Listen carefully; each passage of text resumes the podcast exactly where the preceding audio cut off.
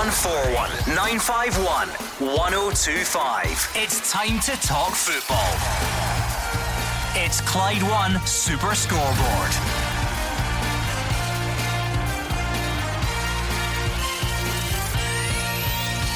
Good evening and welcome to Clyde One Super Scoreboard. No game for Celtic or Rangers this weekend, with attention now starting to turn towards the meeting of the sides next weekend. Steven Gerrard's men have Europe on their minds before then, with the visit of Sparta Prague in the east end of the city. Lots of recent column inches given to discussing Roy Keane as a potential new manager. I'm Gordon Duncan. Joining me tonight is Alex Rae and Hugh Keevins. It's all a matter of personal opinion, of course, but for me, Roy Keane is the last man Celtic need right now. He hasn't managed it for 10 years. He had one successful season when he was a manager, and dressing room confrontation with players is not what Celtic need when they are vulnerable. I don't think there is an outstanding and feasible candidate for the job. And one other question who's picking the new manager when one chief executive is on his way out of the club and the next one doesn't start work until June? Fascinating week coming up, Alex. A yeah. relatively quiet weekend by our own standards, um, but we've got a Scotland squad tomorrow, which is going to be very interesting with the Euros round the corner. We've got European action for Rangers, and then, of course, the small matter no such thing as a meaningless meeting, you all keep telling me, um, of Celtic Rangers at the weekend. Yeah, plenty to look forward to, Gordon. Hibs take another step towards the securing third place, a win over Ross County the weekend. Livingston secure a top six, an incredible achievement for the guys. Aberdeen and Celtic are looking for a manager, as Hugh said. Hearts are taking strides to get back into the top table. Plenty to discuss going forward this week. Yes, so one four one nine five one one zero oh two five. That is the number you need to get in touch with the panel tonight. So don't hang around. Let us hear from you. What have you got on your mind? And at Clyde SSB. That's the Twitter handle you need if you would rather tweet us there as well. But we'd love to speak to you on the phones, so let's do it. 01419511025. A quiet weekend, Hugh Keevins, but that does not mean you are off the hook. What was your result of the weekend? I'm going for Livy 2, Hamilton Accies 1 on the basis that for Livingston to get into the top six and be confirmed top six, that's the equivalent of a trophy win. This is a club who changed manager midstream. Gary Holt got off the bus and David Martindale came on, and they have transformed themselves under David Martindale. Well done, them. I'm going to go for Alloa Gordon, Stonebottom of uh, the championship with a 3 2 win over QOS. And I have to say, you know, they've, they've dragged herself back in. Only four points now. Okay, I like that. See, for anyone who's out there scoffing, going, oh, come on, there's only two games in the Premiership. These two are professionals. They will delve deep oh. to find their awards for a Monday evening. Your goal of the weekend, will we just call it off right now? Yeah, yeah it's got, it's got to be the yeah. Jet he's like become like a mascot to this show in the last few months. We have cracked every lame joke associated with the jet. He's oh, flying. I'm, I'm not sure. I think I think there's still more to come. Well, anyway, it was a terrific goal, great piece of vision, imagination, call it what you like. Uh, well done, the jet. Yeah, it was an unbelievable. It's well constructed goal as well. Gordon, you know, a little ball into him, a little flick, the spin and the rifle down in the top corner. But I want to give a mention to Callum Smith as well. Fine goal at the weekend for the Accies. Yeah. Unfortunately, wasn't enough to get anything from the game. This is what we were looking for from the Jet all along. If you're going to oh. have Jet on the back of your strip, you're going to need to deliver. That was that was a goal worthy of the three letters on the back of the strip, Hugh Keevins. That was a high octane Jet. It was very good indeed. Right uh, your howler of the weekend. Now, remember, a bit of creative license for you here. I don't know if it's a, a, manager that's annoyed you with something they've said, or a goalkeeping error, a sitter in front of goal, a refereeing blunder. It tends to be uh, quite popular. What are you going for? I'm going to go first here because I, I'm going to go for Martin Boyle's dive. A 9.5 by anybody's imagination. For me, this guy is doing too easy going. I know he wins free kicks and he wins penalties uh, at times, but that most certainly was a dive. What was the line from John Hughes? Last time I saw a dive like that, Speedo's, Speedo's on. Speedo's on, yeah. Uh, right, Hugh Keevins, what are you going for? Uh, I'm in light of what Alec has said. I am going for John Beaton, the referee, who fell for Martin Boyle twice. He gave a penalty that wasn't a penalty when Boyle went down far too easily, and he also missed the dive, which would have resulted in a red card uh, had he. Well, he must have seen it. He's looking at it but he decided not to take any action. So, uh, John Beaton, you stand accused. Right, so one four one nine five one one zero oh two five on the phones at Clyde SSB on Twitter. Let's hear from you. We give you a flavour of a couple of things that are floating around, but if you think we've missed anything, do pick up the phone. If you are on social media, if you read the morning newspapers, you will notice a lot of attention being given at the moment to Roy Keane as a potential new Celtic manager. So, Celtic fans, quite simply, yes or no, what, what do you make of that suggestion? Is that the type of appointment Celtic need or not? Let us know your gut reaction to that. Of course, if you want to throw alternative names in, we'll take that as well, but um, don't know what's behind it, but there seems to be a lot of attention towards Roy Keane this weekend. So let us know what you think. Uh, and of course, it is the start of that week ahead of Celtic against Rangers. Give us your early thoughts because there's lots going to happen throughout this week. So if you want to get your thoughts in early, let us know. How much does this one matter? The league is over, but you're always telling us that there's no such thing as a meaningless meeting. Celtic fans, how much consolation would it be for you? Rangers fans, how much does it matter to you considering you're still uh, playing for Europe and so on. Let us know 0141951 1025. David is in Blantyre. He's going to kick us off tonight. Hi, David. Hi, thanks. Um, uh, good evening, Gordon. How's good evening, Alex. Good evening, you. Hi. Uh, we were just uh, kicked off, David. You heard, I'm sure Hugh Keevins was pretty clear on his thoughts about Roy Keane as a potential Celtic manager. Is that one that would do it for you? No, uh, not at all. Right now, you've agreed with Hugh Keevins, which is always a, a worrying start. Um, why? Why not? um, well, he's, he, as you had said, he's, he's been out of a job, you know, a, a managerial job for ten years or so. Um, he's had these, you know, assistant manager roles um, in Nottingham Forest and uh, Republic of Ireland. Um, not for me, um, because it just seems like a what's the word for, for want of a better word. Um, he looks for trouble. Mm, um, And I think that um, he'll, he'll find it in, in this in this day and age where players seem to be a bit more pampered. Probably get you know going further back to, to Alex's day when, when Alex played, um, that that wasn't the case. Um, but I just I just think it's no, it's a no go. Roy, Roy Keane, Roy Keane, the television pundit, brilliant, absolutely unmissable. Roy Keane, the football manager, not really that great. Had one good season at Sunderland, got promotion. Uh, then the dressing room confrontation started, and uh, according to legend, on the day that he tendered his resignation, the, the players had a big night out. Uh, then he went to Ipswich, bang average, uh, they hung about the bottom of the championship, and then he got the the sack. So. Mm. You know, he, he, might have been the Celtic manager in 2014 when uh, Ronny Deila got the job, but he felt that this interview uh, didn't make him think that Celtic wanted him enough. But now, seven years later, on what basis would you mm. make Roy Keane your manager? Well, I mean, Alex, you talk about the the, the, the rumour, the legend, whatever, and, and, some of it will be more than that. But you know, this stuff about he'll fall out with people is that is, is it fair? Is it is it overstated at times? Can that not be? Can it be a good thing that level of intensity? Oh, clearly not. If a line gets crossed, I accept that much. But I mean, everyone knows the career, and I'd imagine yeah. that comes with a a sort of a certain aura or presence.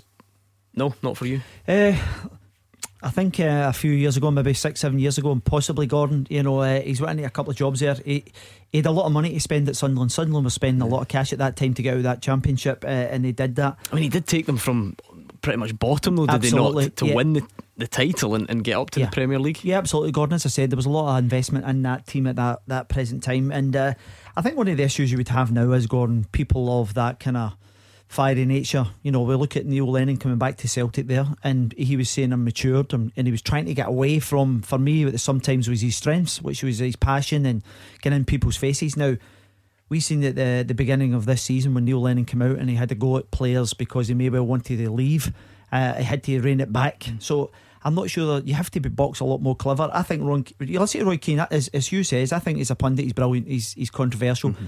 He referred to uh, smacking a player at half time and leaving him uh, uh, off the bus. I'm not sure that kind of stuff. If he mm. took that into a dressing room, I mean, Park. I was going to say, is there a possibility though to showmen like yourself that you know that that's egged up a little bit, hand up a little bit for for well, television and, and trying to be dramatic, or is that the way it would be in a dressing room? If you've ever read Roy Keane's book, uh, he, he, loves that stuff. Um, confrontation with players uh, on mm. and off the park. However, Celtic don't need a short term fix. They need to be aware of the the the long distance future. And for me, I do not understand on what basis you would have mm. Roy Keane. David. Yeah, no, I, I totally agree. Um, it's just a case of, especially as well, when the, the new chief executive came in, mm-hmm. and then a director of football. Um, how how how would how would Roy Keane adapt to that? You know, um, I don't think he would pretty well. Um, I think he's he, he, wants to be you know a, a, person in control, but he's he's been out he's been out the game um, too long, my opinion. Uh, you know, ten years. Uh, football evolves, football moves on. Um, and although, as I said, he, he was the assistant at Forest under Martin O'Neill in the Republic of Ireland, but no, nah, not for me. So you, you don't buy into the the side of things, David. People talk about the different strengths that a Celtic manager would have to have, and the one that keeps coming up a lot is is kind of character and being able to handle the or the, the pressure or the expectation level. Would would he tick any of those boxes, having played at a high level and having been at Celtic previously? Well, it was it was a fantastic player. Firstly, I, you know, I'd always like to say uh, what what a wonderful footballer he was. Um, he came to Celtic in his career. Um, wasn't up to much, but um, I don't know. Mm. I, I, just it's, it's it's it's trying to gauge, you know, the, the, the managers that are out there just now. Um, you know, available yeah. for the role. I think you also have to um, be wary, David, of former players who, who push guys forward for the job. You know, that Celtic have to have a, a long term plan in mind here. That you, are looking at uh, uh, Rangers as a club who are extremely well organised on and off the park, who are a model of stability now. Celtic in the summer uh, will show just how much upheaval there is at the club. You'll have to assimilate a new manager, a new director of football, a new chief executive. You'll have to do that. Three men will have to come together yeah. and come together very, very quickly. And I, I just think that Roy Keane is far too volatile and 10 years out of management. As you rightly say, David, the game's moved on. Yeah, yeah, totally agree. Totally agree. We'll leave it there then. That won't last long. We'll have you disagreeing about something between now and the end. Uh, how, to be fair, right? How much would it be worth it, just so that we could start telling the story again about when Mark Wilson accidentally smashed Roy Keane in training? Remember, he told that he slipped. Did he not? He, he was running right, yeah. full pelt and he slipped Hugh and wiped, yeah. wiped Roy Keane out. And you can imagine how the rest went. So I think for that alone on this show, it would be it would be definitely worth it. Listen for the newspapers and for Super Scoreboard Keano arriving at Celtic Park would be golden. However, for the club, I don't think it'd be a good idea. And just wait till we tell him that Mark lost his Roy Keane testimonial watch because he got robbed by a fake magician in Ibiza. So we we could lump quite a lot into this. Anyway, um, on a more serious note, thank you to David in Blantyre. Let's bring in Dylan in Govan. Are you in agreement with what you've heard so far, Dylan, or are you on the other side of it? Uh, I'm on the other side of it. I heard Hugh saying he would be the, Roy Keane would be the last person that Celtic would need. I don't understand where Hugh's getting that from, based on the season we've just had. I think Roy Keane brings the fire that we, we actually need this season. What I've watched uh, is um, a team that have lacked character, bottle, um, and I think call it a firework. Roy Keane might be the firework that we need.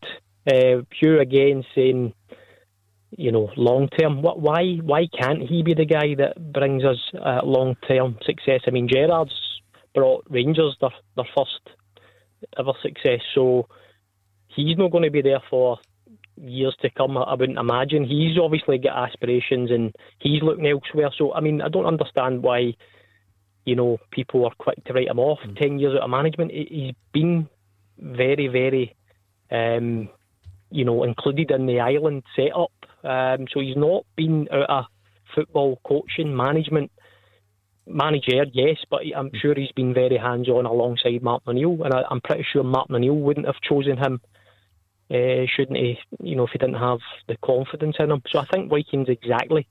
Uh, kind of what we're looking for at this current stage. A lot of the um, stuff you'll hear, Dylan, and Hughes said it earlier, and I think it's the kind of obvious go to is that the the type of character he is, volatile. Would would that work? Do you think that stuff's unfair then?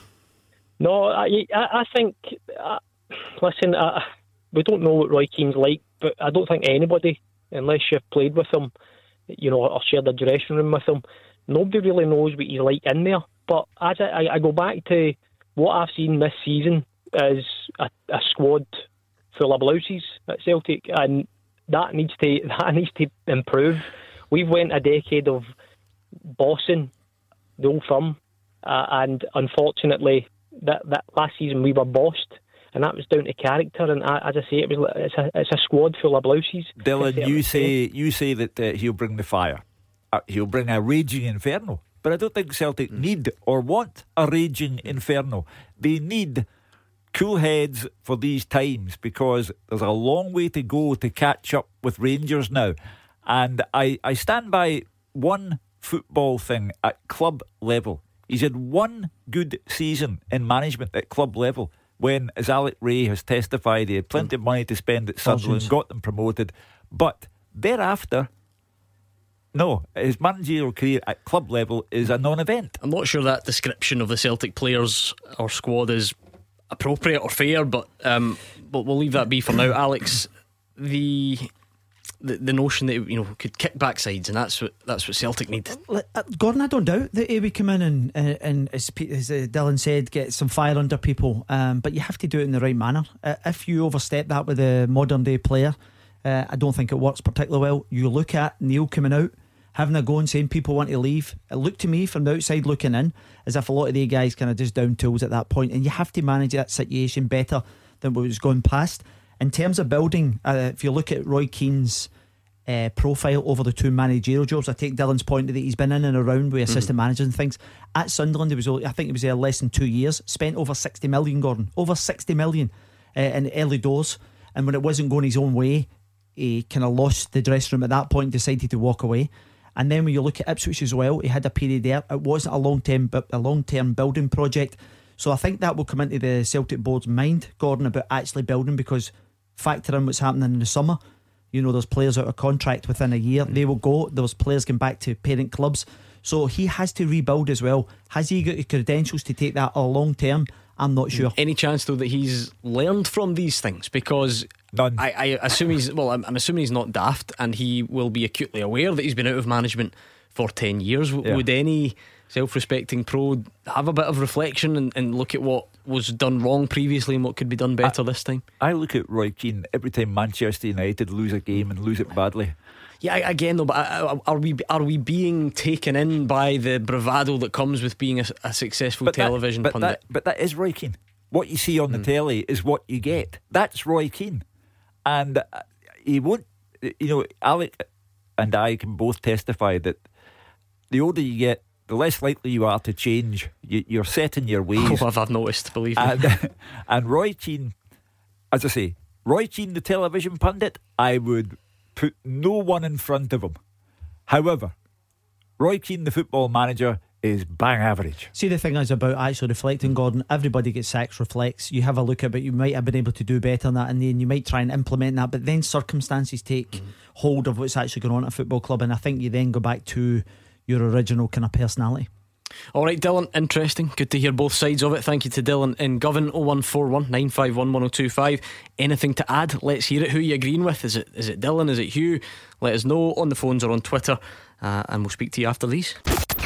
You are the voice of Scottish football. Call 0141 951 1025. Clyde One Super Scoreboard. Hugh Keevins and Alex Rae are here. Pick up the phone if you want to speak to the guys 0141 951 1025 or Twitter at Clyde SSB. We just noticed at the top of the show we were discussing the fact a lot of column inches, a lot of social media attention regarding Roy Keane and a link to that Celtic job. And uh, you've got the bit between your teeth on the phones. We are getting a bit of disagreement. Hugh and Alex not really having it, and a bit of a split on the phones so far. Let's dabble with Twitter and see what's on here.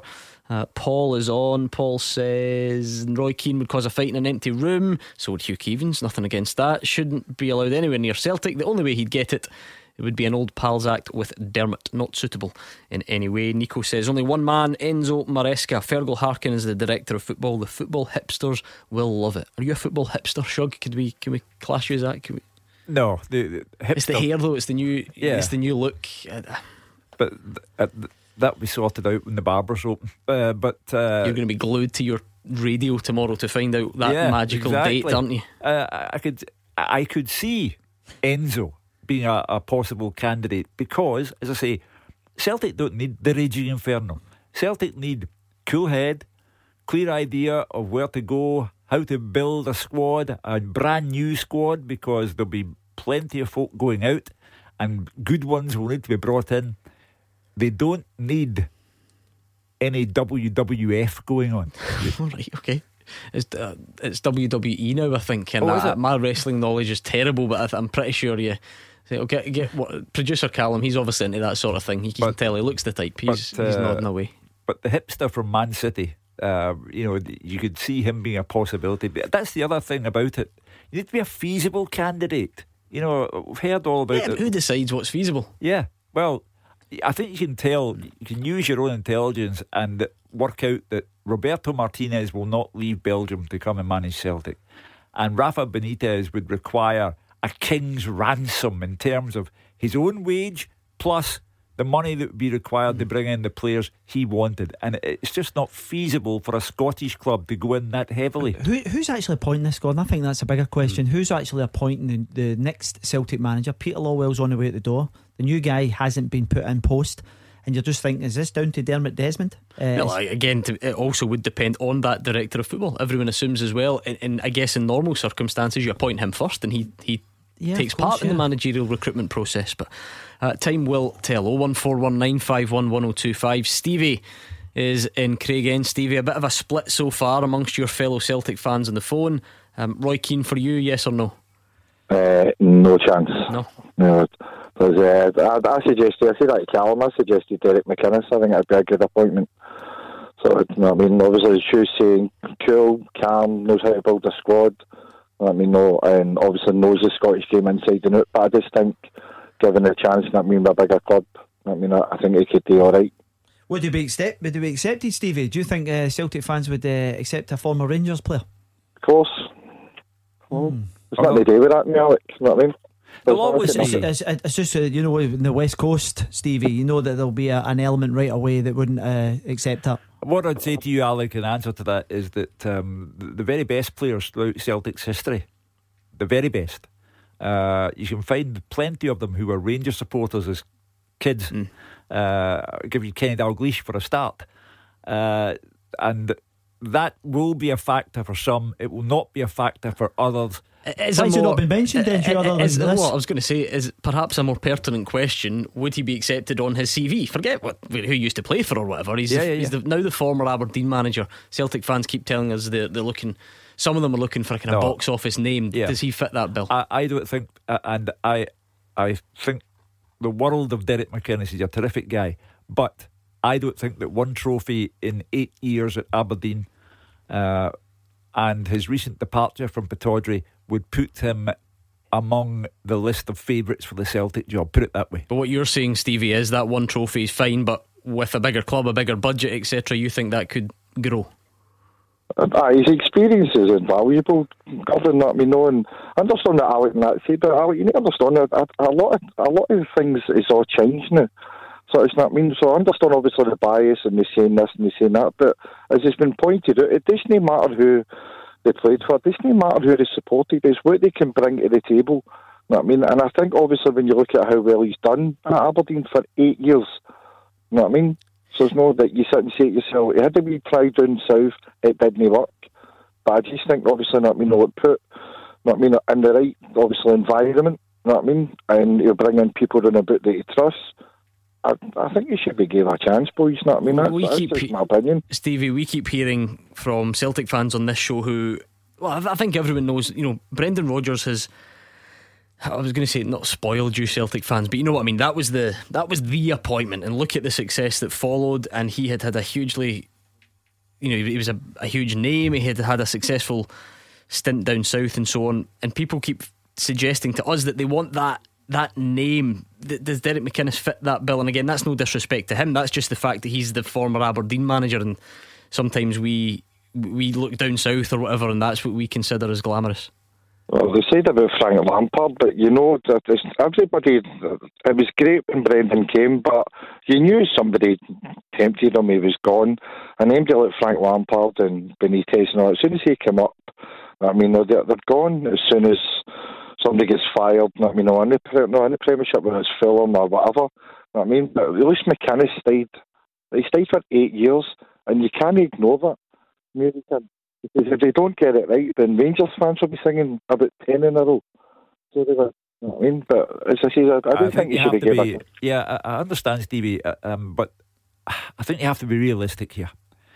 Eight years at Pittodrie, one trophy, uh, and I'm discounting, completely discounting the fact that he played for Rangers. Not an issue, but I just don't think that when you talk about feasible candidates I don't think that Derek, with the greatest respect, would be on any shortlist for Celtic right now. I mean, we can't speak in behalf of Celtic fans, and Stevie's a Celtic fan who's telling us actually for him it, would be a good shout. So fair enough. My gut would be along with you, and oh, it makes me feel uneasy to say that, Alex Rae. that I, I just feel like the Celtic fans that phone this show maybe would be um, underwhelmed, and that is that is with no disrespect at all to a guy who did do a very good job at Aberdeen. Yeah, absolutely, Gordon. Listen, when you think that he did win that cup uh, a couple of years ago, uh, there's managers who have been linked who haven't won anything. So you know it's not out the ballpark. But again, like you said there, uh, the problem that Celtic have at the moment, Gordon, is you're going from Brendan Rodgers, who was box office. You know he was he was the the Hollywood appointment, Abs- as Hugh calls it. Absolutely, he was excellent. I mean, you look what he's actually doing now. He's done before uh, Celtic. You know, I'm not sure they can reach that caliber, and I think you probably have to lower your expectations. So, again, but again, until we find out what the actual remit is of the job. Um, but I think you know when you listen to Stevie there, he's talking about somebody who's reliable, who's you know for me, if you talk about guys of stature and things and who have done considerably well over a shorter period of time, you would look at guys like mm. Wilder, you'd look at Sean Dyche, you would look at uh, the boy Howe, you know, because they've all done things that are very good. They've won leagues, mm-hmm. they, they, you know, been successful in, in, their own right with smaller clubs. So again, it would go back to Stevie's point of with the resources up here, may well be able to kick on. Stevie, I've always had the impression that if someone's going to go from a, a, one of our other clubs to, to, to, manage Celtic or Rangers, it would be someone who is on a consistently upward trajectory, someone who's continually getting better and better and better. Their stock is so high that Celtic or Rangers then pinch them away. Derek McInnes, though, has left Aberdeen w- with their fans, some of them. Not not too happy with the way things were at the end, and ultimately that's that's part of why he's vacated that. That's not a concern for you. No, because at the end of the day, I mean, he was there for eight years, and I mean, he, he did. When you watched Aberdeen, I mean, he, he did make them hard to beat. And as I say, I, I just, I just think he, he could be gave a chance, that's all. I mean, I understand what the boys are saying, and I respect that. I mean, and Wilder and all that, I mean, is great. But again, as soon as somebody bigger come in, I like he'd be gone. I just think. I mean, we need a bit of stability and things. Just put down solid foundations, put down, bring somebody in give them the time what they've done with Gerrard. You know what I mean? I think anybody anybody who comes in, uh, there's a likelihood that they will be spirited away somewhere else if if they're successful at Celtic because that's the way life works. You know, the, the, yeah. Steven Gerrard, when the time comes, will go away. Uh, Brendan Rodgers went away when the time was right for Brendan Rodgers. So that's not a factor. You know, you have to take someone expect him or have faith in him to challenge Rangers in a, a proper way, not be 20 points behind them with the possibility of being 23 points behind them come Sunday. Uh, and never mind the fact that one day they'll be enticed to somewhere bigger. I, I, I, get that. I get the concern, Hugh, but ultimately, should you not want someone that's so good that other people want want him as their manager? Oh, yeah, you know? yeah, of course, but you, but then we're back to the question of feasibility. Brendan Rodgers was available. He had left. No, that's what I think. I'm agreeing with you. That's what I'm saying. That this notion that oh no, we don't want him, him, or him because they'll be tempted away. You, know, you want the best, Gordon. You, you want the Brendan yeah. Rodgers was tempted away, yeah. but but with a lot of success beforehand. When Steven Gerrard went to Ibrox, he knew Dave King knew, and everyone else in the building knew that when the time came, he would go away somewhere else, probably Liverpool. So I agree with you. Get the biggest name that you can in at Celtic Park, and never mind the fact that he'll go away one day. They all will, whoever it is, they will all go away. No one's going to stay here for the rest of their career. Uh, thank you, Stevie. That was Stevie and Craig Craigend. Scott Liddell's on Twitter. I've said a few times Celtic should look at John Terry. Young, good knowledge. Think he would play good style of football and would bring youth players through along with signing some decent players. That's very much that's a Steven Gerrard type appointment, Absolutely. isn't it? Sort of untested at that level. Well, to be honest with you, Gordon, he's, he's done um, some good stuff at Aston Villa uh, with the manager there, and um, when you look at you know the experience he's been gaining over the last couple of years, you know he would be perfectly placed because, as you say, he knows the market mm. for, for the youth setup down south. Souza and Christopher Wren both suggesting Mark Hughes. Well, seen again, him yesterday, yeah. You know, um, he's got plenty of experience. Mm-hmm. Um, whether he would light up the place, I don't know, um, but it'd be worthy of consideration. But you also have to ask yourself uh, the question in some cases, people may not want to come here. In some cases, people might think, do you know what? Everything's changed in Glasgow. Steven Gerrard's got Rangers going. There's money coming into Rangers. They could have Champions League money to add to it next season. They're uh, stable on the park and off the park. Celtic got a big rebuild going on. Maybe now is not quite the time to take the Celtic job. Okay, 01419511025. Gilad is a Rangers fan from Glasgow, but in London. What's your point tonight? Hi, panel. How's it going? Uh, yeah, good. I just want to say how much I love the show. Uh, Thank you. For for making my football point, I just want to give a wee shout out to my mum, given on after Mother's Day. Um, she is the most fair weather football fan in the world. She hasn't listened to your show for the last nine years, I would say, and religiously listens to it now. It's and funny that. She, I know, right? See, you call it fair weather. There's another phrase for that, Hugh Keevins. Uh, glory, what is it again? Glory hunter. No, That's the not a glory hunter. I'm only she kidding. Just, she cares about Rangers so much that when they're doing rubbish, she, you know. But um, so basically, you forgot to get her a card, and you think this is going to make up for it. I actually got her a 55 bed uh, T-shirt as well uh, for Mother's Day. So I have been a good son. That's um, funny. Hugh Keevins is wearing one of them in here tonight. It's funny that. Uh, what's your football point? I'm conscious that I'm talking too much nonsense to you, and we're getting a bit close to the travel. On you go.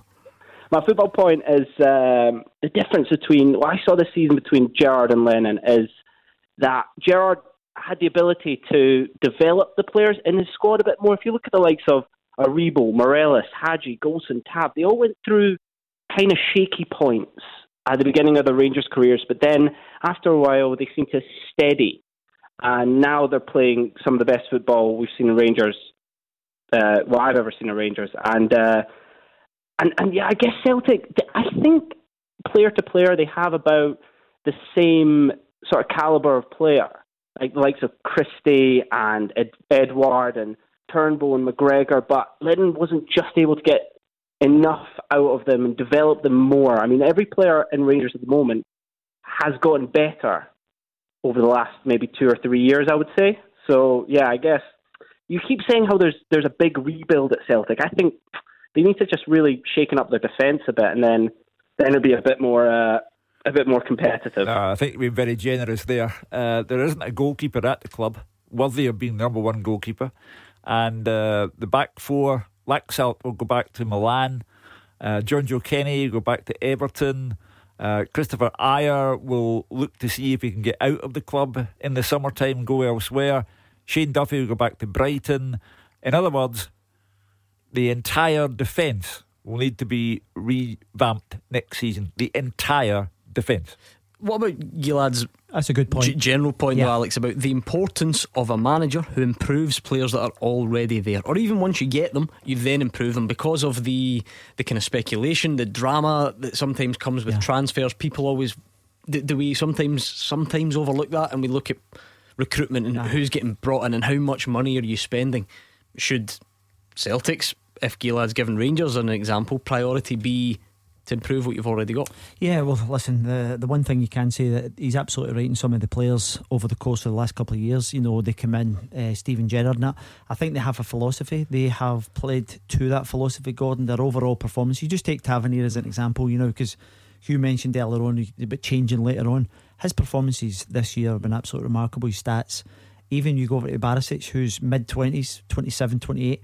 Uh, there, and then you look at the younger players as well. Young Ryan Kent starting to develop in. You look at Kamara, you look at the other midfielders, even Ryan Jack. So you see the performance levels go up, Gordon, uh, and you also look at a brand of a style of play, and you think, does that require patience then? Because that doesn't sound like the type of thing that can happen overnight. And if we are broadening it out you know, to talk to take Celtic into account as well. But, but Gordon, I think I think some of the ingredients are already there, uh, and I take Hugh's point on that there's going to be a mass overhaul. But you look at the nucleus there, you've still got Callum McGregor, you've still got Forrest, you, Christie possibly still be there. Uh, you've got younger guys coming through, Dembele, you've got uh, Mikey Johnston. So there's there's plenty to work with. The recruitment as well is really important, Gordon, because you have to have time to work with your ideas. This is going to have to be for me a guy who can work on the training field, uh, whether he's he's his right hand man who does that or whether the manager oversees that. Gone, but Celtic have to get a philosophy and a style that's going to uh, compete with Rangers next year. Because if Rangers go again next year, Gordon, and I think there'll be a wee bit of turnaround as well with Rangers because of contracts and things. But if they kind of hit the same performances and the same levels, Celtic have to go some. Uh, because of the overhaul. Gilad, do you think Steven Gerrard can continue to improve those players again? Do you think they've got another level in them if if they remain at the club next season? I think I think they're all. I think the way, yeah, I think the way, yeah, it's pretty much all the players are going up on the, on the up and up. Uh, I think there's definitely more to come from Kent, especially Hagi as well. I think those players can really start to make a stamp. And I think I said I said as well. I said to my mum, say my mum again at the beginning of uh, when Gerrard came in, his man management. You know, the players want to be better for him, his ability to you know inspire, and I think yeah, I think he's I think the player's going to get only better and better. I'm looking forward to it. Thank you very much, Gilads, and happy belated Mother's Day to Gilad's mum. 01419511025. We're going to get travel, which means it's the perfect time to call. You could be up next. 0141 951 1025. This is Scottish football's league leader, Clyde One Super Scoreboard. Hugh Keevins and Alex Rae are in the building. It's 0141 951 1025 to get in touch on the phones.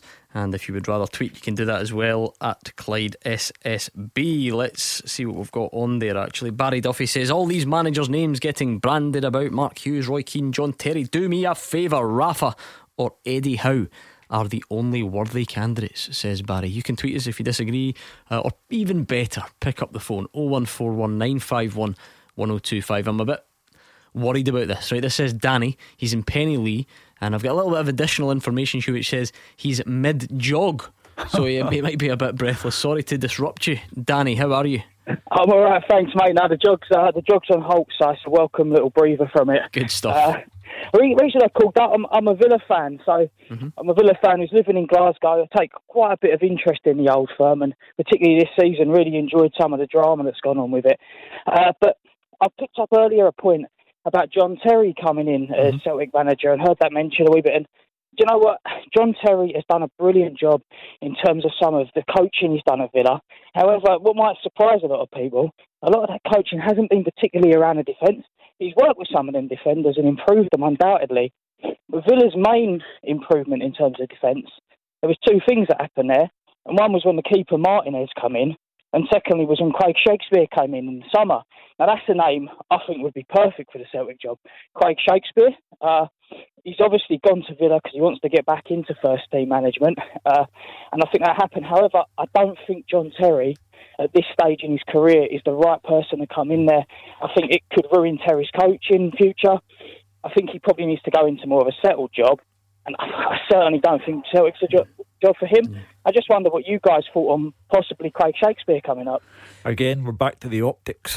Um, a, a, guy uh, part of Aston Villa's backroom staff. Um, and again, in club management, Craig Shakespeare hasn't pulled up any trees.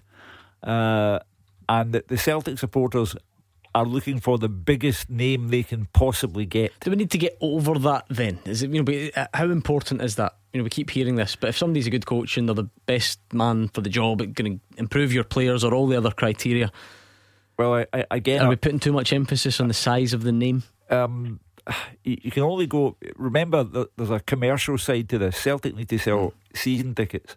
On the back of what's been a disastrous season. And but does that stuff not follow pretty quickly if actually the guy whose name isn't that glamorous is a good manager and just starts winning things and gets you qualification for the Champions League or whatever? Yeah, but you have to sell your tickets before he starts. All right, uh, but you get the wrong guy in, you sell them for this season, but you can't sell them for next yeah, season. Well, that's tough because you, you went for the best guy you thought was there for the job. I, I, as I say, I go back to the optics. If you say, listen, we've appointed Craig Shakespeare, 50% of the Celtic supporters will say, fine, I'll see you some other time. He's actually been a, a number two the majority of his career as well. You know, Nigel Pearson and uh, Big Sam Allardyce. He's now uh, he's now in a Villa. Uh, a very experienced guy, Gordon. But for me, it's a wrong movie. I think Celtic have to be progressive. I think they have to look at an up and coming guy, uh, and I don't think Craig would fall into that bracket. Danny, how? And I, I must admit, it's not a name we had had thrown at us until tonight. The John Terry one. How is he thought of then amongst Villa fans? Because I take your point about you know he, he's never managed before. Is it the right time? No, he has. But, Gordon, he has managed. He's, he's, oh, sorry, he's, yeah, he's come in at Leicester um, for a period. No, no, John Terry. I'm talking. Oh, about. sorry, mate. Um, Danny, the, the thing is in Glasgow, the Steven Gerrard appointments kind of changed everything for us because you know a couple of years ago, the, the thought of an under 18s manager or someone from a, a backroom staff coming in and taking one of those jobs would have been unthinkable. But but now we've seen it. Could John Terry do the same? No. Uh, absolutely, John Terry's really well thought of in uh, Villa, and what I would say is my wife, her family are all Rangers, so I've seen the effect that uh, Gerrard's had and how that's turned that club round. It's been fantastic, but they had to be patient with him, and I'm not sure John Terry would get that time, and I think he needs to learn. Whereas for me, like as I say, as a Villa fan, Shakespeare has been the biggest difference this season, and he's the reason we're probably six points better off. He's tactically changed things in games. We've looked a lot more solid. He's taken a lot of the fear away similar to what he did at Leicester when they won the league. Now, you're right. Could he do that as a first team coach? I don't know. I don't know. But can I just say one other thing while sure. I'm on? I think it would be a shame to be on Glasgow radio and not say this. As a Villa fan, I would just like to thank Celtic for buying disco lights over John McGinn because we wouldn't be where we are now if it wasn't for that. Don't get me started. Danny, I think this is the first time we've had the pleasure of your company and you've just walked straight into Hugh Keevins' favourite subject. I, I, won't. I won't make him revisit it because we all know how strongly he feels. Um, oh, but you lot love him down there, don't you? Oh, I love him. He's, he's the man who got us promoted. You know, he's, he's not had the greatest season so far because he's coming back from that injury, but he gives 100% every game and he compliments Grealish so well. And I could go on about that all night, but John McGinn, absolute legend of Villa. He's the greatest Scotsman since Alan Hutton. and of course, we've got a Scotland squad announced tomorrow. Something we'll maybe discuss in the second hour, and uh, he will be in it. I don't think there's any doubt about that. Hugh Keevins, the way they've taken to him is quite something. You can uh, chart Celtic's complacency and uh, gradual decline. You're pinning it all on that? That's where it started. That was on. that was that. Listen, Celtic won seven in a row. They then had John McGinn uh, going to the club and the club managed to make a mess of it. And halfway through the, the next season, Brendan Rodgers said bye bye. And you can chart everything from the failure to get John McGinn. I told you you felt strongly about it, didn't I? you can't say any more than that. Thank you very much to Danny, who's an Aston Villa fan, out jogging somewhere in Penilee. Listen, that's that's the reach of this show. You, you're, you're never quite sure of what's going on. But thank you very much, Danny. It was a, an absolute pleasure to hear from you. Hopefully, we will do it again at some point in the future. Um, John McIlvany says Arnold Schwarzenegger rubbish at football management, but he's a big name. there we go, Hugh Keevins. He says Hugh Keevins, you're a sausage. I don't really know what to make of that, so I think we'll just well, John, skip straight beyond that. I'll tell you what I, I think, think of you during the commercial break. I've heard better insults for Hugh Keevins. Some of them have actually gone gone pretty famous, yeah, in yeah. case you hadn't noticed. Right, thank you very much. That was Danny. Uh, I think that just about rounds it off for this part. Beat the Pundit with the Scottish Sun. For the best football news and opinion online, thescottishsun.co.uk slash football.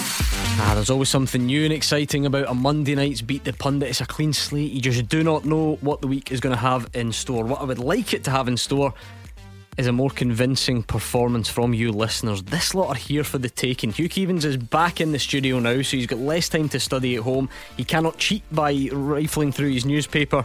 I think he's here for the taking. 0141 951 1025. Your chance to beat the pundit is next, so get your call in before 7 o'clock. Tackle the headlines. 0141 951 1025. Clyde One Super Scoreboard. Hugh Keevins and Alex Rae are here. 01419511025. Been a busy old start to the show. I can't remember the last time it wasn't a busy start to the show, but that's the way we like it. Lots of your thoughts coming in about Roy Keane, yes or no, for the Celtic managerial uh, position. We've had some Rangers fans on giving us their thoughts on where things are at um, at the moment. If you've got any thoughts on them, keep them coming in. We'll make time for it between now and 8 o'clock. Here's a thing though. Scotland squad gets announced tomorrow, and I know the way it works in this part of the world. That's not always the most exciting piece of news that I could bring you, but think about it. With the Euros fast approaching, this could be the last chance to take a look at any new faces who might be able to force their way in this summer. So give us your suggestions. I don't know who. Maybe maybe it's nobody. Maybe you think there is no one out there knocking on the door, but is whether it's David Turnbull, Billy Gilmour, Nathan Patterson, Ryan Gauld, someone else that I've not thought of if we're only going to get one more chance or a couple of more chances to take a look at some new faces, who should they be tomorrow? Let us know. 01419511025 and we'll do this first. Beat the Pundit with the Scottish Sun. For the best football news and opinion online, the Scottish thescottishsun.co.uk slash football. Right, let's see what a new week has in store on Beat the Pundit. Scott is in Fauldhouse. How's it going, Scott? Ah, not too bad. How we doing, guys? Oh, good, Scott. Are you one of these play along at home and it's taken you a few years and you've finally plucked up the courage, yes? Aye, aye, aye. If I kind of listen occasionally and uh, you're normally the alright, so I try. That's not it. be too confident, but aye. See that like that. It's measured Hugh Keevins, but they do Oh. always say once the pressure's on, it's a bit more. Yeah. You, you two are used to that. That's about the only compliment I can give you is that you're used to the pressure. What do I always tell you? Move from one failure to the next with no loss of enthusiasm. Did you hear me try and quote you on that the other night? I did. I tried, and did I get it right? It was a You close? did. I love it. It's You my favourite. You're absolutely correct. You have many good phrases, but I think that one's my favourite. Right, let's see what we've got. Heads, it will be Hugh Keevins who moves from one failure to the next with no loss of enthusiasm, or it will be Alex Rae if the coin lands on tails. So let's see what we've got here. Ooh, and it is. It's that old specialist in failure, Hugh Keevins up against Scott in House. So I'll get producer Callum to press the magic button through there, and we'll turn Hugh Keevins off. Not literally. Right, there we go. He's disappeared for a few minutes. Scott, I know you've never played before. Pretty simple. 30 seconds. Answer as many questions right as you can. And if you don't know it, the secret is just pass quickly and move straight on to the next one, okay? Right, no worries. Right, good man. 30 seconds on the clock. And your time starts now. Who scored Hibs' first goal on Saturday? Pass. Other than Aberdeen, which Scottish side has Derek McInnes managed? St Johnstone. Who's currently in temporary charge of Inverness Caley Thistle? We'll pass. Only one 17 year old has scored in the Scottish top flight this season. Which team does he play for? Uh, St Mirren. Name the stadium that St Mirren used up until 2009. Uh, Love Street. Who does Scotland face a week on Thursday in a World Cup qualifier? Israel. Okay, let's bring Hugh Keevins back. Thank you for uh, your efforts, Scott. Let's see what the old fella can do. Hugh Keevins, can you hear us? You got us loud and clear? I have. Good. Same set of questions to you. 30 seconds on the clock, and your time starts now. Who scored Hibs' first goal on Boyle. Saturday? Other than Aberdeen, which Scottish side has Derek McInnes managed? Um, pass. Who's St Johnstone. Who's currently in temporary charge of Inverness Cali Thistle? Neil McCann. Only one 17 year old has scored in the Scottish top flight this season. Which team does he play for? Pass. Name the stadium St Mirren used up until 2009. Love Street. Who do Scotland face a week on Thursday in a World Cup qualifier? Austria. Which top flight club in Scotland were the first to change managers this season? Libby. Okay, okay. Scott, how was that? Aye, uh, So- so? I don't know. Is it, So-so, is it true, true what they say? Is it tougher when the, the clock's ticking and the pressure's on? Yes, definitely. definitely. I u- I usually say pressure's only for tyres, but aye. right, well, let's see how the Tyres cope tonight. Who scored Hibs' first goal on Saturday? It was Martin Boyle, 1 0. Hugh Keevins. Other than Aberdeen, which Scottish side has Derek McInnes managed? This is a tough school, and you know we accept your first answer, so pass. St Johnstone will not do. Scott knew it 1 0. St Johnstone. Who's temporary? Who's currently in temporary charge of Inverness? It's Neil McCann. Hugh Keevins goes back in front. It's swinging back and forward 2 1. Is that one you would have got at home, Scott? Do you think? Aye. Aye, see. it's, it's, it's, uh, aye, I would have got that just normally, but aye. Alex, I wonder if you knew this. Only one 17 year old has scored in the top flight. Accies? No, would you believe it's Ross County? Leo Hjelde. He's on loan from Oh. Celtic. Very good. Um, name the stadium St Mirren used up until 2009. Love Street, you both got that. So Hugh Keevins stays one in front. Who does Scotland face a week on Thursday in their World Cup qualifier? Scott, if there was ever such a thing as a good wrong answer, it would be Israel. Because let's be honest, we, we always play Israel. Um, but Hugh's right on this occasion. It is Austria, which takes him two in front, and he stretched his legs a wee bit. You didn't get this far. Livi were the first club in Scottish top flight to replace their manager this season. So I'm afraid in the end it's a five for Hugh Keevins and a two for you, Scott Hardlines. Ah, well, I suppose that's why he gets paid the big bucks then, eh? I, I beg your pardon. Something like that. Thank you very much. That was Scott in Fauldhouse. 01419511025. I'm sure we will get more thoughts in on uh, managers and the game at the end of the week, maybe some European stuff for Rangers. But um, I'm interested in your suggestions for this. Scotland squad announced tomorrow lunchtime. And we just said it a moment or two ago. This could be the last chance to take a look at any new faces who could potentially force their way in this summer. So this is not just any other squad announcement. You- just brush off and don't pay much attention to. This could be the last chance. So for you, who needs looked at tomorrow with a view to being in there in the summer? Is it like I said, these are just the names that sprang to mind in the office. Is it David Turnbull? Is is he in or not? Billy Gilmour? Has he played enough football? Nathan Patterson, is, is he too young or is he still in there with the, the right back options we have? I don't know who else. Ryan Gauld, is he doing good things in Portugal? Is there anyone else? Or maybe there's no one at all. Let us know. 01419511025. Any new faces in tomorrow for you, Hugh? Do you know what? Uh, I have to remain true to my position on Nathan Patterson. I, I don't think now is the time for him. He is an outstanding talent in the making, but I don't think it's responsible to put him in full international football right now. Ryan Gauld fascinates me. He's been in Portugal for years, and to the very best of my recollection, very, very rarely, if ever, has he been brought back for a Scotland squad. No matter what he does in Portugal, and apparently now he's looking very, very good. So it would be in, interesting to see him there. Billy Gilmour, if Billy Gilmour can play for Chelsea in England's top flight and look the part, then bring him on. Uh, and the other one, David Turnbull, I think certainly is worthy of being considered. Do you think he'll be in that squad tomorrow? I do.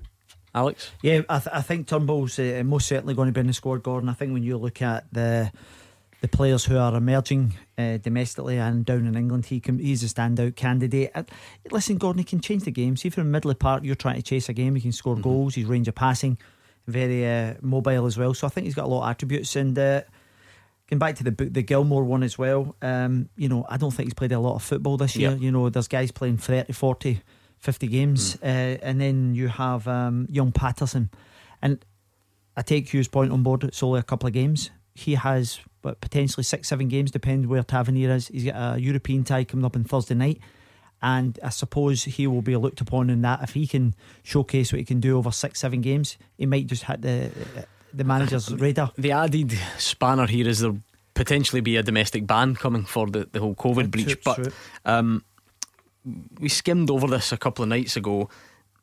He is not a central midfield player. If he was, you wouldn't even entertain it because, well, we've got loads of them and we've got ones that are playing regularly and playing at a high level. But there are one or two areas of the team, Yep. the squad, that is it is it worth just, just taking a look? Gav, we're not suggesting these people start the game Right against back. England. I think right back's the one that stands. If you're talking about a position where Scotland are struggling a little bit, I would say right back.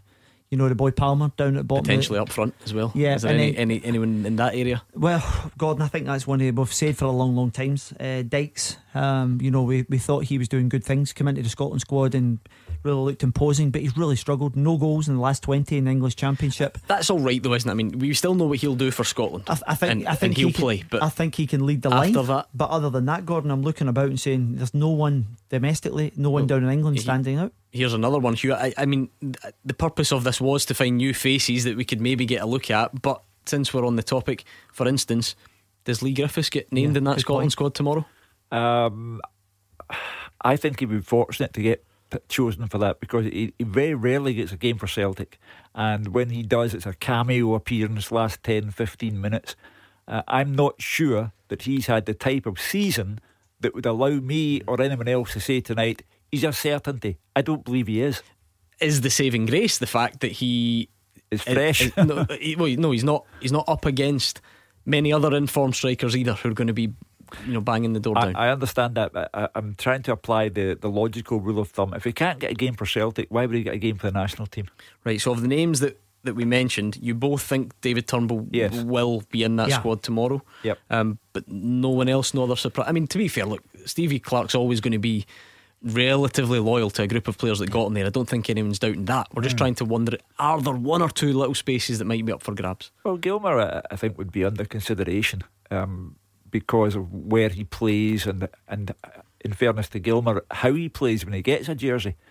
Um, but Griffiths is the fascinating one because you know he, he, he's done good things in a Scotland jersey, but I look at the type of season he has gone through, and uh, I repeat, if you can't get into a Celtic team toiling, then on what basis do you walk into the Scotland team? Celtic fans, you'll have seen him up close. Anyone else that's watched David Turnbull, has he done enough to get in that Scotland squad tomorrow with a view to the Euros? What about those other names or any that we've missed? Or maybe there are none at all that get in tomorrow? Let us know. Craig is a Rangers fan. Um, you got a couple of points, I think, but with just with that in mind, Craig, since we're on the topic, Nathan Patterson, too early or not? Not for me. No, listen. I think we have to realise that uh, probably one of, the, of our you'd say weaker areas of the field is in that right back position. Um, you know, in, over the, the last number of years, we've had a couple of auxiliary right backs. We've had um, you know players like Ikechi Anya, who was more of a right wing back than anything else. Um, so I don't see why Nathan Patterson shouldn't get it. He has stepped up in high pressure European games. I thought, although he had a couple of moments against Slavia Prague, he was outstanding in that game. One of the tackles he made was a surefire goal if he doesn't get there, and he timed it perfectly because if he mistimes it, it's a penalty as well. You know, that's the kind of tackle an experienced player is able to make in time like that. So I think he's a real quality player. And sometimes, listen, I understand what Hugh was saying, but to me, sometimes we're a nation where the national team misses out in these players for too long and holds off in calling them up. And then by the time they do, they've maybe, you know, got past it or the pressure's back on them or um, they end up not getting called up because they go to another club and they start maybe not playing as well as they were and you miss out on that opportunity when they're at a point in good form. And I understand because of the COVID breaches, it might not have a lot of good grace among um, sections of the Scotland support, and I, I totally understand that. And he will serve a, a ban for that coming up. But I don't see a reason not to, to give him a chance. The timing, the timing. Being... Yeah, sorry, I was just about to say the timing. Craig may well suit him because, uh, as we said, there's Stephen O'Donnell. Uh, and then the boy Palmer, you, you know, you may well think, right, this is an opportunity to fire him in, see how he copes around about the squad, and if he if he really showcases in training what he can actually do, and then obviously you've mentioned uh, Slavia Prague coming in Thursday as well. If he does well in there, why not throw the boy in, have a look at him, and then if you can get him some game time, it gives you an indication of what he can actually do at that particular level. Stephen O'Donnell is Stevie Clarke guy. He's the most experienced there. He's played. He got us there. So I don't want people to misunderstand this. He'll be. He'll be there. We're not really talking yeah, about. More, we're we? not talking about instead of. And the only yeah. other one who's remotely played is Liam Palmer. Played a lot this season, but probably going to get relegated from the absolutely the championship with the Sheffield Wednesday. Yeah, just about about taking Alex. What have you, what have you seen of him, and how how do you balance up then? a Nathan Patterson, who out of our right back options will have played at the highest level this season. Out of all those available, yep. he'll have played at the highest level, but not very many times. So, yeah. you know, what's more important? Uh, listen, Gordon, uh, the one thing he, he does lack experience over a period of time. You know, he hasn't played at that level. But again, you look back to last Thursday, he hadn't played at that level, uh, equipped himself very well. I think um, Thursday night at home will be a good yardstick as well. You'll get a good idea of what this kid can do. Obviously, the squad has to be named before that. And that's the reason why I think you might see him throw him in there, Gordon, because if he if he showcases over a couple of games, uh, I think Stephen O'Donnell will most certainly be the right back who starts uh, the competition because he's loyal to Steve. Steve Clarke knows what he can actually do. But in terms of what what does the boy Patterson bring to the table? Very athletic, can charge up and down. And what I seen for the other, the other night, Gordon as well, he anticipates things very well because as as the caller Craig says, You know, the boy had a surefire uh, shot on target, he anticipated where it was going, and managed to get a good block in, and that's that's good indications for a young guy. Um, Conroy and a few others making this point saying, got to have Patterson in there. If you're good enough, who cares about your age? Is the international qualifiers any better than Europa level? Stuart Ferguson says, um, kids get put into final squads now rather than going as water boys or boot boys. So Patterson should go. We need to look at other striker options. Brophy, Watt. I think Brophy's oh. been injured, hasn't he? I mean, hasn't played. G and a few others saying Che Adams has to be convinced to play. He qualifies for Scotland through the granny rule and he's in great form for Southampton. We need strikers on form. I suspect that question's been asked before, and if he's not said yes yet, and he said yes now with the Euros a couple of months away. That would, I'm not sure, Hugh. That doesn't seem particularly likely, does it? He wasn't in great form when the mighty Seagulls beat them at the weekend.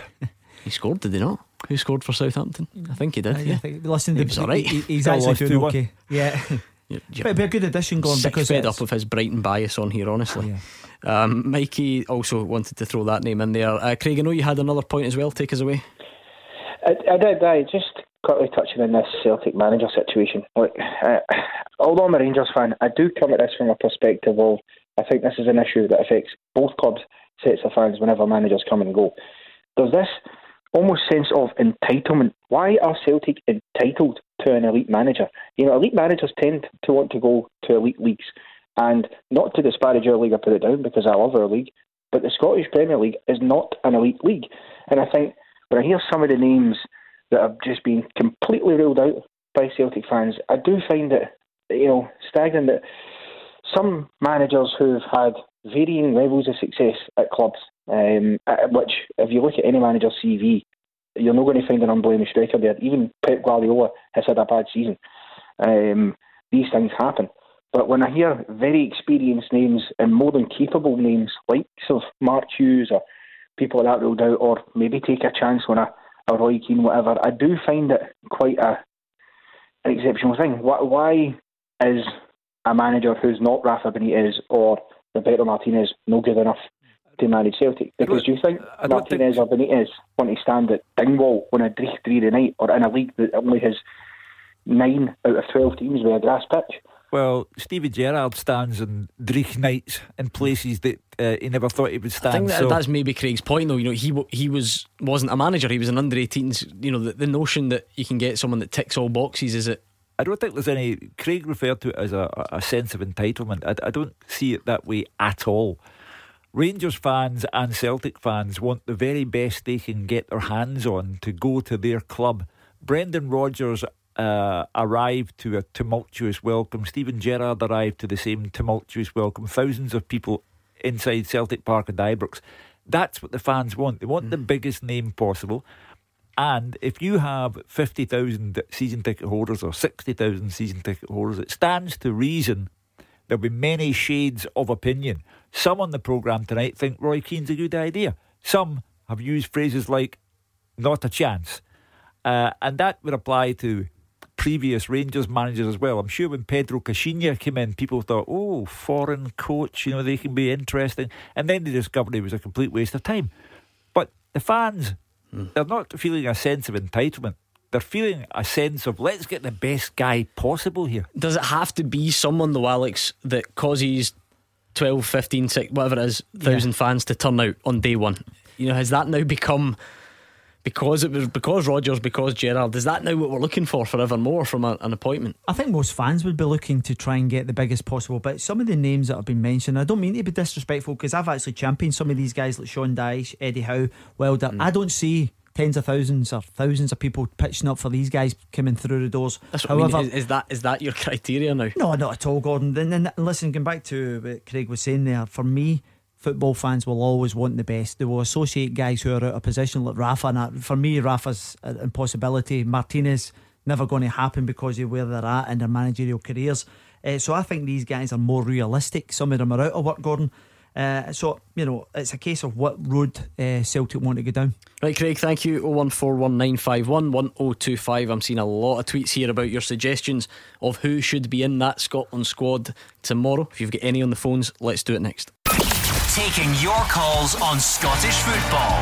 0141 951 1025. This is Clyde One Super Scoreboard. Hugh Keevins and Alex Rae are about to put their brains together. Let's see what that can come up with Oh, on the that- full that won't take long. on the full time teaser. Uh, you will blitz it at home. I'm absolutely certain of it. Keep your calls coming as well. We'll do this quickly. We won't dwell on it. Since the start of the 15-16 season, thanks to Murray for the question, by the way, seven players have missed two or more penalties in a single Premiership campaign. Can you name them? Since the start of the 15 16 season, seven players have missed two or more penalties in a single Premiership Tavernier. campaign. Yes. This season, wasn't it? Uh, yeah, I think it was, yep. Yes. Uh, I'm going to say Cosgrove. No.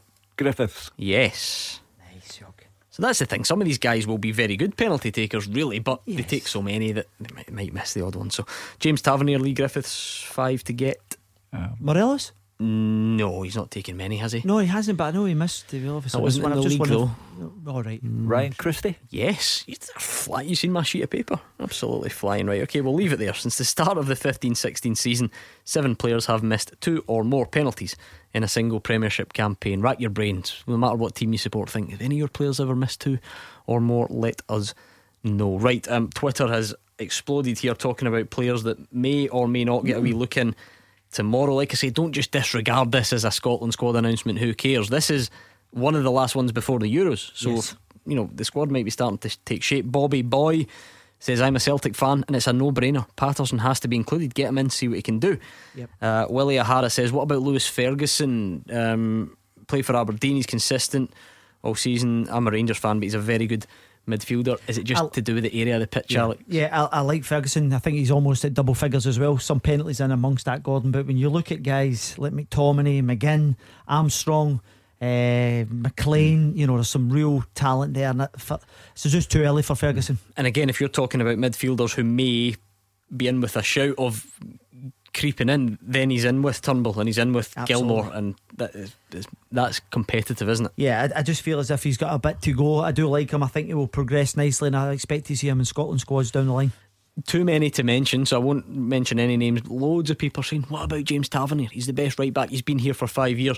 We don't really exercise that rule. Why- why not, though? Well, it's a, a gentleman's agreement between the the home nations, if you like, Sure. with England and Wales and so on, so that, that, that we we don't do that really. Think about it. There was loads over the years that they used Oh. to say, was it not like Could Amoruso and Novo and so on? I feel like this discussion used to come up, um, but yeah, we we don't tend to do that. So. But other team, other other countries do do that.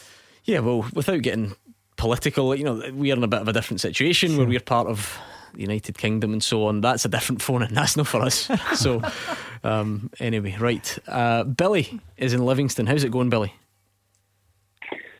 Not bad. Are you well? Yeah. for coming on. Good. No, pleasure to have you. What's, what's on your mind tonight? Well, I just think um, we're talking about obviously Patterson, um, Mm-hmm. and we're talking about Turnbull and um, players like this. I think anything that's got a talent that's coming through the ranks, we need to get them into the squad as soon as possible. With how many years have we been waiting for to get to a European Championship, get to a World Cup, and we're watching these talents from other countries that are obviously doing a really good job, and then we're not really having anything coming through. It's like, oh, just All right, we've lost um, Billy a little bit. He's still there, but the line is a bit uh, ropey. I'll see if producer Callum can clear that one up for us. We got the gist of it. He was talking about Hugh. Yeah. You know, don't don't hang around on these things. And I, I don't think anyone would argue. w- w- You can't because it's a fact. You're talking about Patterson. He's not played a lot of football. Oh. W- would there be any? Would there be any harm then in, in taking a look? Wh- What's the what's the downside to that? You know, who, who's miss who would be missing out at his expense then? Do you know what? I'd love to hear Steven Gerrard's take on this because sometimes you have a, a duty of care to the young players. Uh, he's had an outstanding beginning. Um, not many starts in games for Rangers, but that will undoubtedly come. He is, without question, a gem that Rangers have uncovered.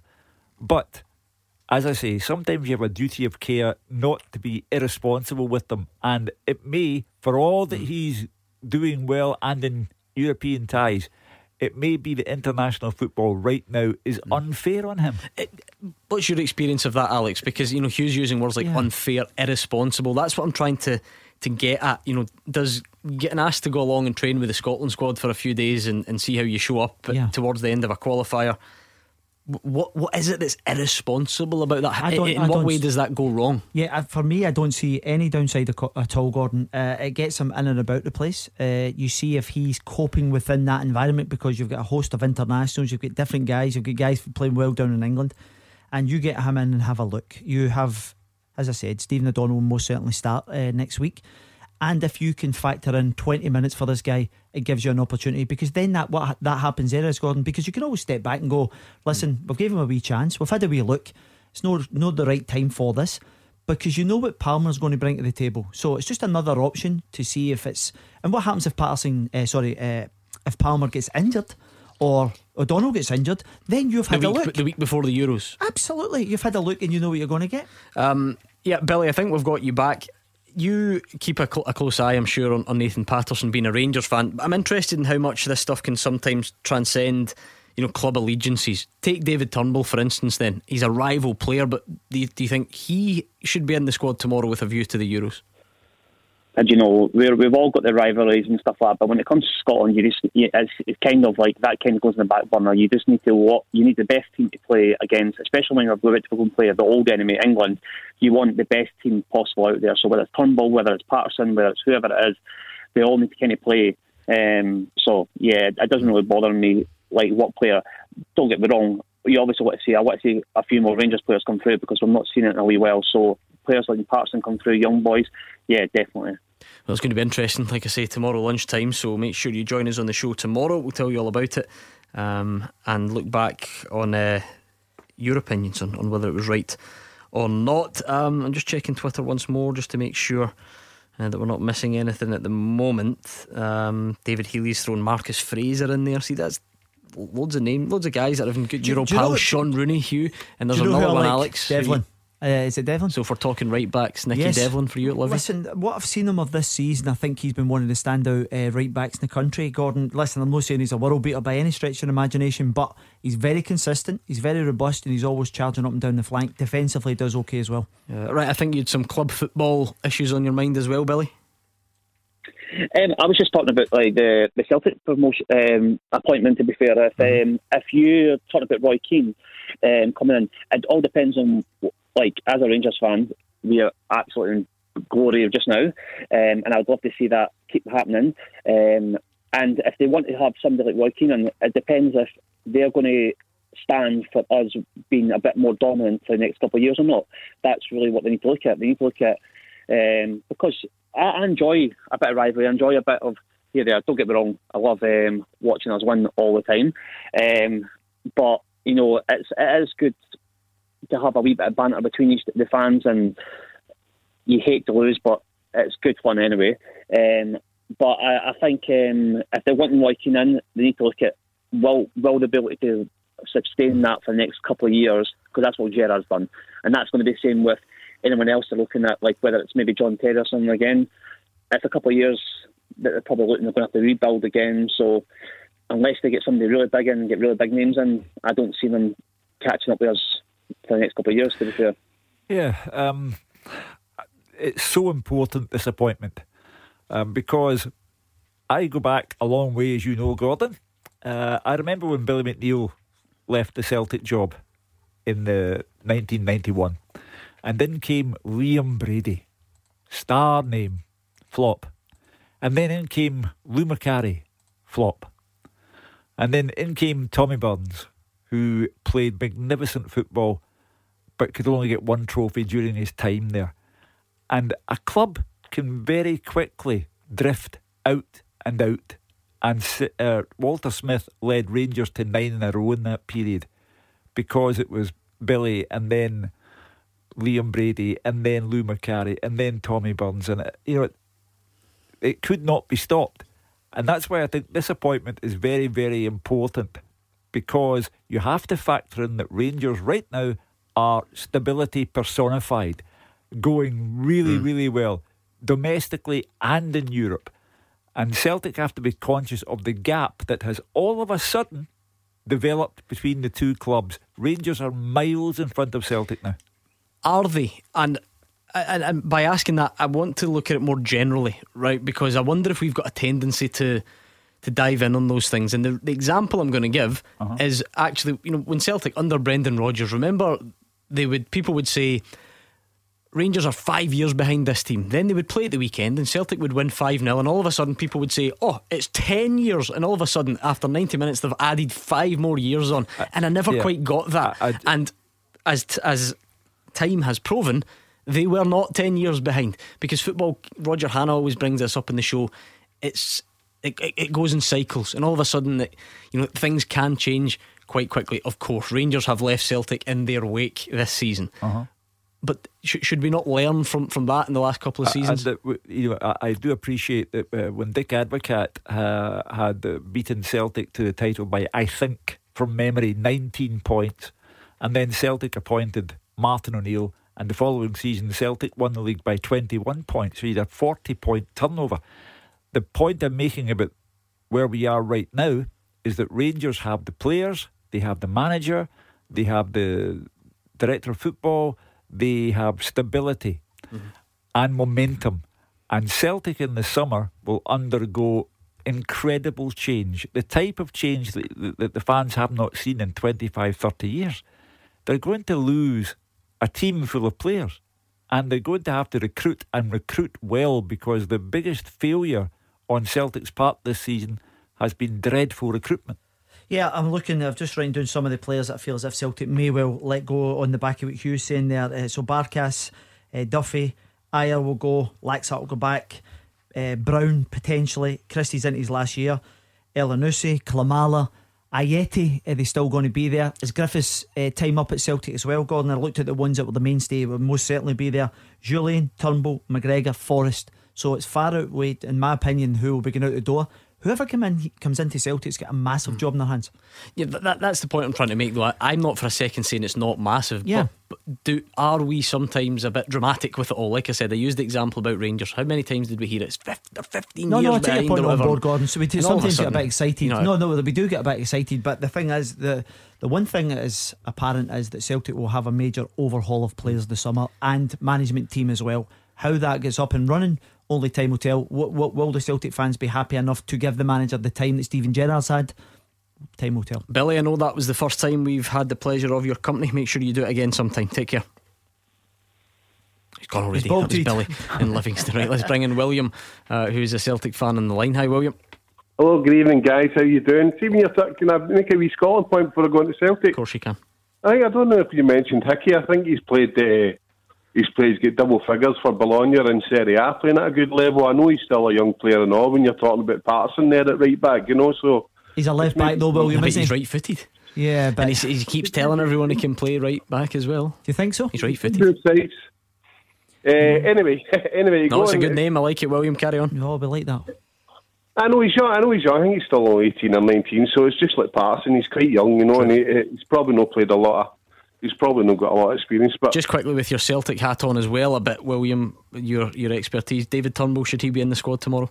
Oh, definitely, definitely for me. You know, I think he offers something a wee bit different. He sees that pass that you want to look for for your getting into your strikers. He's intelligent on the ball. You know, it's he offers me. He you're talking about Christie and other guys in the team and the, the, the engine that, that McGinn's got and the guys like uh, guys like McGregor, the passing ability, and guys like Holden. You know, like Jack and all that. But I think Turnbull offers a wee something different. You know, he offers that creative edge, the intelligence, that ball that you need to break teams down, and I think that's that's uh, why Turnbull should be in the team. Okay, well we'll find out tomorrow. I know you had other points as well, so just you carry on. Don't let me stop you. It's just a wee point that Hugh made earlier. Hugh, Hugh was talking about uh, Celtic having a long long term fix. For me, that doesn't fit, and it's a wee bit of contradiction. You know, with, with Celtic in the past, they've had a pre- precedent of uh, uh, sacking managers because they've not won the league. So uh, any manager that's going to come in for me is only is, is going is only going to get one season. He's not going to get two seasons. So I don't know. I don't know where Hugh's coming from when he's talking about a, le- a long term fix. I mean, if you can sack Neil Lennon, you can sack Tommy Burns, and you can sack Billy McNeill for not winning the league. A long term fix doesn't fit that, that narrative. your your objective must be to get the best man possible for the job, and to understand. I think that in season number one, given the scale of the rebuild that's required, uh, the championship mm. may be beyond Celtic already. Uh, so that's why I'm saying let's the the club should not dive in and get, uh, for example, for the sake of conversation, Roy Keane in the hope that there's a short term fix there. They have to be aware of the ground they need to cover in order to catch up with Rangers. William, surely surely it's not as simple as that. Surely there are different degrees of failure. For instance, if Neil Lennon well, in fact, take Neil Lennon out of it, right? That's probably a bad example. But if a manager comes in next season loses out to Rangers on goal difference on the last day of the season, but picks up the Scottish Cup and does well in Europe, he won't be sacked, will he? He won't be sacked just because he didn't win the Premiership. It can't be that simple.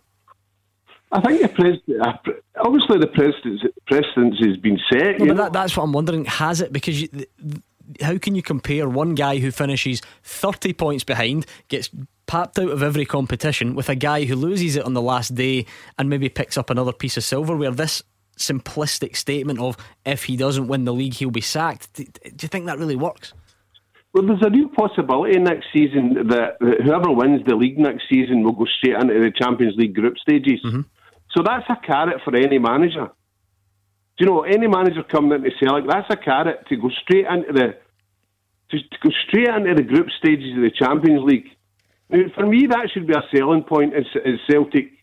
You know, so I, and winning the league winning the league is is is everything. The second is nothing, you know. So, uh, I mean, there's a lot. I mean, Celtic fans. I mean, how can you win a treble one season? Win and lose the league the next season, get a sack. But that's you know? my point, though, William. It's not. It, surely it's not just that Celtic won the league, uh, lost the league. It's the manner in which they did it. It's Ferencvaros. It's Sparta Prague twice. It's the the league Ross cup. County. You know, it's not just about losing the league. But you're talking about Europe there, right? See the see the same see the same period that, that Steven Gerrard's been been in Europe in the last three seasons. Mm-hmm. Steven Gerrard's won 24 games in Europe. Celtic have won 21. So there's no disparity there. So I, even though you're talking about Celtic losing games. Yeah, but, but again, but William, you're talking about the reasons Neil Lennon is no longer the Celtic manager. And Alex, I don't think it's unfair to say that if we're talking Europe this season, there is a disparity, obviously. Yeah. Well, listen, uh, he highlights uh, the Neil's record, and you look back the last couple of years they got uh, through the group stage last year. This year was abysmal, the bottom of the, the tree, but it compounded what was going on round about it. Going the actual league form, two wins in twelve, and then he had a spell after Christmas which was poor on the back of Ross County as well. So when you factor all that in, there was a clamour for Neil to go. Going on to next year, Gordon, whoever comes in at Celtic as long as the team is progressing, because it is a major overhaul. And to listen, you never know; they might hit the ground running and give Rangers a real good challenge next year, and it'll be neck and neck, and we don't know how that will progress. However, if there's signs that things are going in the right direction, I, I believe he could survive is, not winning the league. One hundred percent. Thank you very much to William. Quickly, this teaser anymore? Dodge. No. Uh, Stevie May. No, you two need some thinking time. Right, listen to this. Anyone out there involved in a local sports team. Maybe you're a coach, even a player, a parent, perhaps. If so, well, we've got an exciting prize up for grabs just in time for the non contact team sports resuming. We've all been looking forward to that day. We're teaming up with Total Teamwear Limited. They're going to give away £600 worth of product. That means new kit, jumpers, tracksuits, the lot. Head over to Clyde1.com now to enter and let Total Teamwear sort you out. We'll get the answers to the teaser and more of your calls next. Number one for football in Glasgow and the West. 0141 951 1025. Clyde One Super Scoreboard. Hugh Keevins and Alex Rae are here. They're trying their best to come up with the answers to this teaser. Murray wants to know Can you name seven players who've missed two or more penalties in a single Premiership campaign since the start of the 15 16 season? James Tavernier, Ryan Christie, and Leigh Griffiths. You're going pretty well. Billy McKay. No. Uh, Steven Naismith? Yes. Well uh, done. What about um, did I say Kris Boyd? Don't bother. All right, okay. um, T- Templeton. No. Dougie Imrie. I'm interested in your Accies theory, but you're still wrong. Ocampo. Mm, still wrong. Come on, shove through an Accies guy in. Um, what was the central midfielder, Shock? What else have you got on that bit of paper? You've been scribbling away during the break. Uh, what about the boy Walker at Hearts? Oh, Hugh Keevins, he's not as daft as he looks, by the way. Jamie Walker, two to get. Okay, we'll leave it there. And one of them's an Accies guy. I Shock. didn't say that at all. I can see his eyebrows raising. I did not say that at all. Um, right, Goggs is on. He says Turnbull should get in the Scotland squad. Griffiths as well. He's a dangerous striker, and we don't have too many. And I'm a Rangers fan, says Goggs. Um, Is he fit though? That's the thing. David Lees has got a full list. Um, Lewis Ferguson, you've already said Yes. no. David Turnbull, you said yes. Nathan Patterson, you're kind of leaning towards yes. Hughes, no. Billy Gilmour, um, and he's gone Tony Watt, Jordan Rhodes, all in for me. Now I know Jordan Rhodes has been in before, um, and it looked like his time has come. But, but, but are we are we back to where we were with this striker thing? Because even you know. McBurnie at the start of this season or last season, was well, hold on, you know, he plays in the English Premier League, he's 20 million, he's scoring goals, but they're having a torrid, aren't they, this Yeah. season? Yeah. Um, whether that plays any part or not. Um, I'm not sure about the Tony Watt one either, Gordon. I know he's scored a few goals this year, but you're talking about international football. I'm not sure Tony's. at that level. Wilberto says Patterson over Palmer, Nisbet over McBurnie, Griffiths, Gilmour, Turnbull, all in. How about Rooney at St Johnstone? Um, I mean, I think we can safely say it ain't going to be Rooney and Patterson, is it? That would be a, a major or a major surprise, would it not be? Two Uh, new I- I- right backs. Yeah, I'd be surprised. Kevin Nisbet. I feel like maybe a few months ago the the groundswell for him was Yeah. stronger than it is now. I think he got himself a bit uh, depressed by the failure to get out of Hibs uh, in the last transfer window, but back to form now. Uh, and uh, Yeah, you know, scored at the weekend. uh, for me, he'd be there before Griffiths. Is Go- any go- striker suggestion a bad striker Gordon, suggestion? Gordon, that was one of the ones with uh, Nisbet in the first part of the season. If he replicated the early form in the second part, I would have been championing him. But I have to say, it's a bit, a bit alarming. You know, he got a tap in. It was counts at the weekend. Mhm. He's back up and running. Let's see how he does over the coming weeks. But will that be enough to get him into the squad? Uh, again, it will depend who's available come the summer. Mm, Okay, well, we will find out tomorrow lunchtime is that squad. So make sure you join us tomorrow night. We'll tell you who's in it, and I'm sure we'll get a few different suggestions, a few arguments about what was right and what was wrong. So let's go back to the phones. Mackie is a Celtic fan from Springburn. Take it away, Mackie. All right, boys, how you doing? Good, how I are you? just want to say I'd like to see Martin O'Neill back at Celtic. Go on then, sell him. Sell him to us. Sell him to you. Yeah, look at the players they bought and was at Celtic. Your Hartsons, your Suttons, Stubbs, the players they had there. Big Bobo Baldé. He knows how to get a defence. uh, nostalgia gets in the way here. You know, Martin did it before, therefore he will do it again. Uh, I think if Celtic wanted Martin O'Neill, he'd be there now.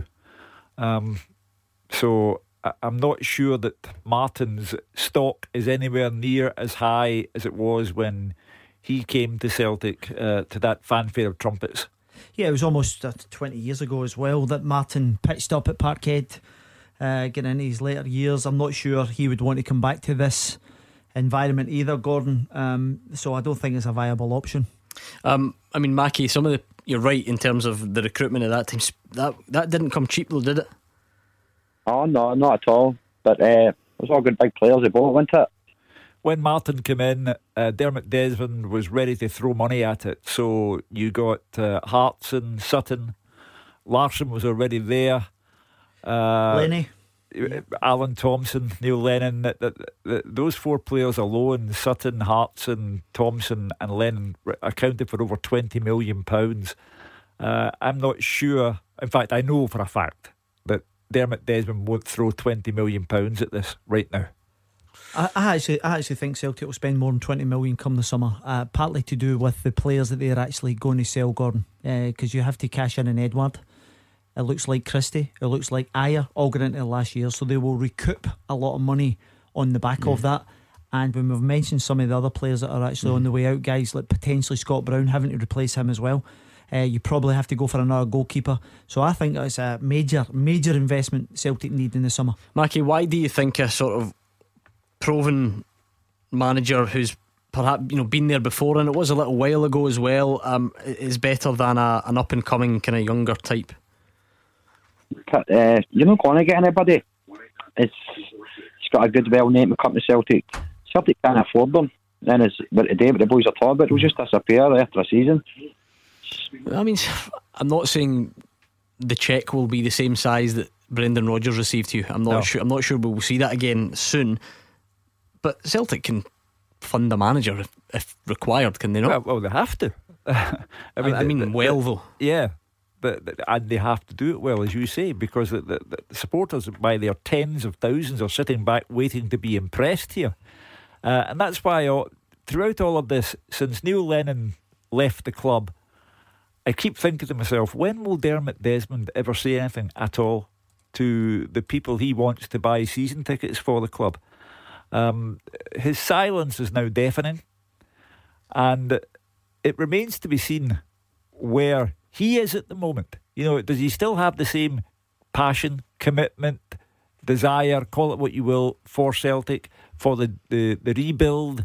Uh, you know, I think you really have to stop being the absentee landlord and tell tell the tenants what's going on. All right, Mackie, thank you very much. That was Mackie in Springburn. That'll probably do us in the phones. I don't think we've got much time to squeeze one more in. Back to Twitter.